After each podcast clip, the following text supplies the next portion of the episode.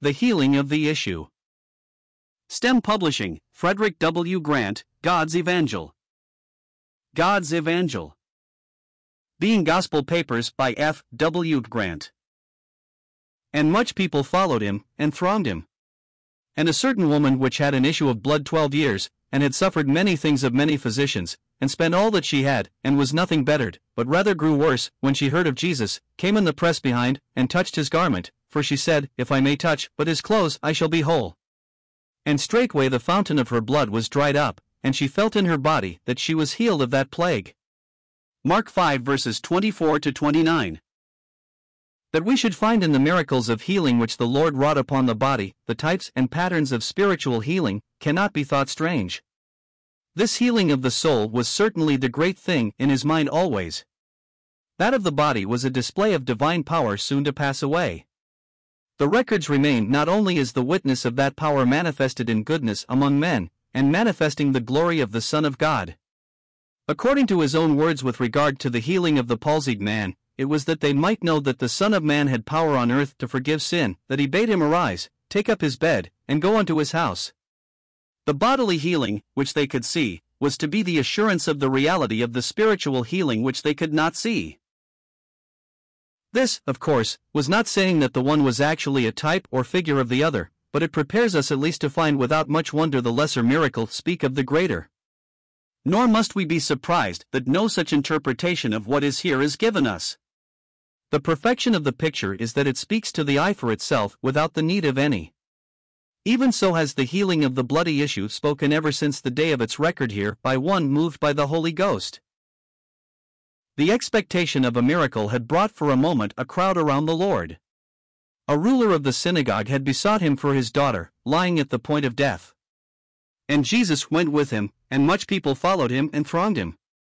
It was for the most part an idle crowd, just such as would be shouting at no distant time, Away with him! Away with him! Crucify him! There is no hint of anything better as to them. Their thronging and pressing upon him was no good sign, but the reverse. If they followed him, it was outside interest, not love or reverence for him. No virtue went out of him whom they pressed on, for their need, if need they had. They had no real dealing or intercourse with him at all. It is very like what is going on at the present day, when, in these professedly Christian times, a crowd is pressing in the selfsame way around the Lord. There is much apparent following. If we look closer, how much through outside influences, how little from real heart for Christ Himself. How few can speak of virtue which has come out of Him for them, of eternal life which they have gotten through Him, of justification from all things by His blood. Amid all this, however, a need that nothing else can meet brings the soul to Christ, and the touch of faith finds virtue in Him as of old. A certain woman which had an issue of blood twelve years, and had suffered many things of many physicians, and had spent all that she had, and was nothing bettered, but rather grew worse. How many who read this, perhaps, will say, That is my picture. How many remedies have I tried for my condition, and I am as far from peace as ever, and more hopeless than ever now of finding it. But let us look at what is here more closely. An issue of blood 12 years. A slow, steady, unchecked draining of the life away.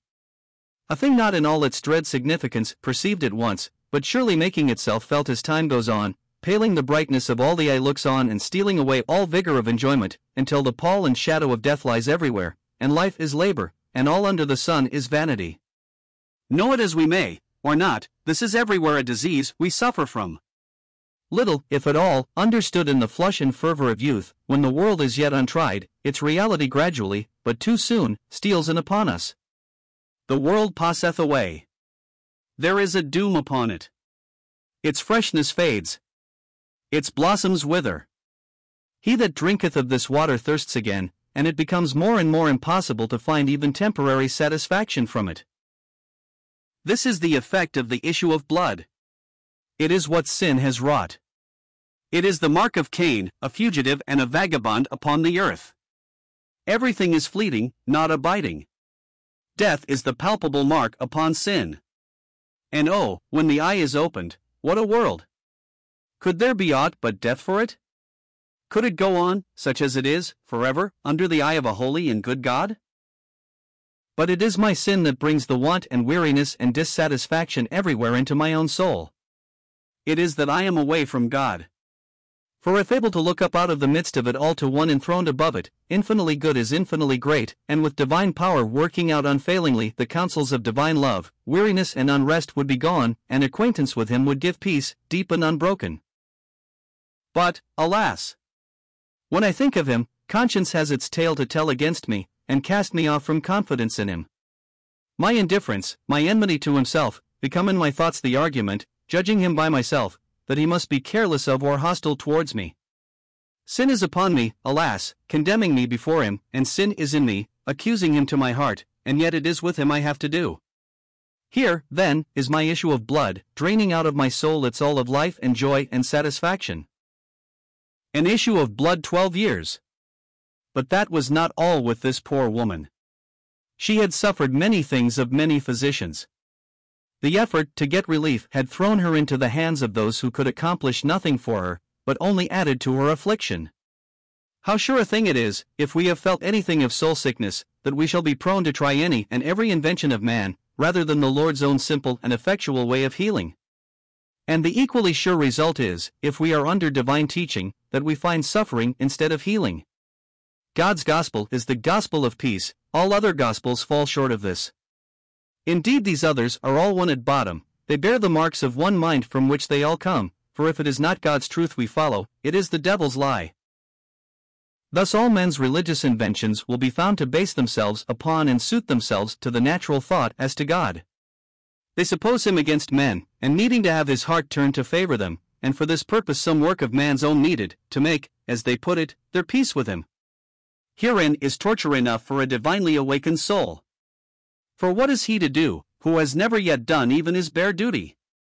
How is he to make up for the past, who is forever adding to his sin? Or if God's mercy will put away the past, still what about this present constant falling short? Will God excuse him again in this? If so, in how much, for this mercy must surely have a limit? Keep the commandments? This in the whole he cannot. But do the best he can, this too, he finds, he has not. Will God, can He, accept less than even this? Where then draw the line, and upon which side of the line, accepted or rejected, does He stand? Thus all is suffering here, for to such questions there is no answer. Under this system of treatment, if we are in earnest, like the woman in this story, we are nothing bettered, but rather grow worse. The end is total bankruptcy, and that every way, she had spent all that she had. None but Jesus can do helpless sinners good. In such a condition, there is one advantage, and that a great one the many physicians disappear. For one simply lost, they have no remedy, can hold out no further hope. But one physician, and but one method of cure, remains. What strange faith comes into the soul at the end of so many trials? When she had heard of Jesus, she came in the press behind, and touched his garment, for she said, If I may touch but his clothes, I shall be whole. What gave her such strange assurance? Just her need. He suited her so well. His grace in its freeness commended itself so to her. He was no vendor of patent medicines, made no profit of the help he brought her. This wondrous prodigality of blessing flowing out of him for every need was the broad seal of heaven to his corn mission. It spoke in her heart with all the sweetness of divine authority, and she gave herself up to the joy it brought, without a doubt. This is the kinship, so simple, and yet so much misapprehended, between repentance toward God and faith toward our Lord Jesus Christ. For repentance is indeed that which introduces us to the blessed reality of what He is. We repent, and we believe the gospel.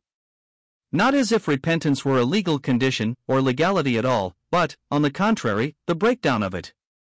To abhor ourselves with Job is not self righteousness, it is self emptiness, the conviction of helplessness and evil, to which only the freeness and fullness of the gospel suit.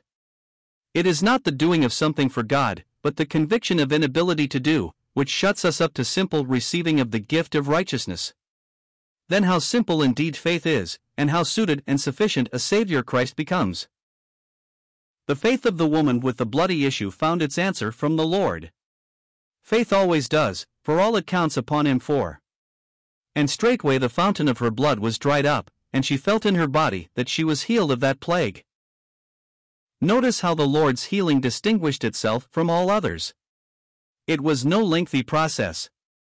He did not put this woman under a course of treatment, as some interpreters of his dealings with the soul would make him in that case do. No, it was immediate healing. Straightway the fountain of her blood was dried up. How blessed is this! How sure that as to soul salvation the Lord's way is precisely similar. Thy sins be forgiven thee were his first words to the palsied man. Thy faith hath saved thee, to many another. Nowhere did he put those who came to him through a probationary course to get their sins forgiven and to find peace with God. And now we are assured in the gospel of a peace made, a peace preached, or proclaimed as made. He is our peace. Faith welcomes this and enters into it at once. First faith, then feeling, she felt in her body. Ah, says someone who reads this, that's what I am waiting for. I want to feel that I am healed. But observe, dear reader, she did not wait to feel. She said, If I may but touch, I shall be healed. She touched, with the assurance that the touch brought healing with it. How much more should you come to him now with the assurance that you are received, when he says, Him that cometh to me I will in no wise cast out? Come to him, saying, I know thou receivest me, and you will find feeling the result of faith. But if you wait for feeling to tell you you are received, you are dishonoring him by discrediting his word, and how can you expect happy feelings while you are doing so? Here all is in its place. Her feelings were the honor put upon her faith. She had hold of the blessing, never doubting it was hers, although she had no other assurance but the grace which was flowing out around. We have, on the other hand, the distinct positive word of the Lord that whoever comes to him is received. Immediately the fountain of her blood was dried up. And what a wondrous healing is that with us, when the salvation of God makes us to know the God of salvation. Not against us, as we thought, but having righteous title to show himself for us through the cross of Jesus, our issue of blood healed by the shedding of the blood of our spotless substitute.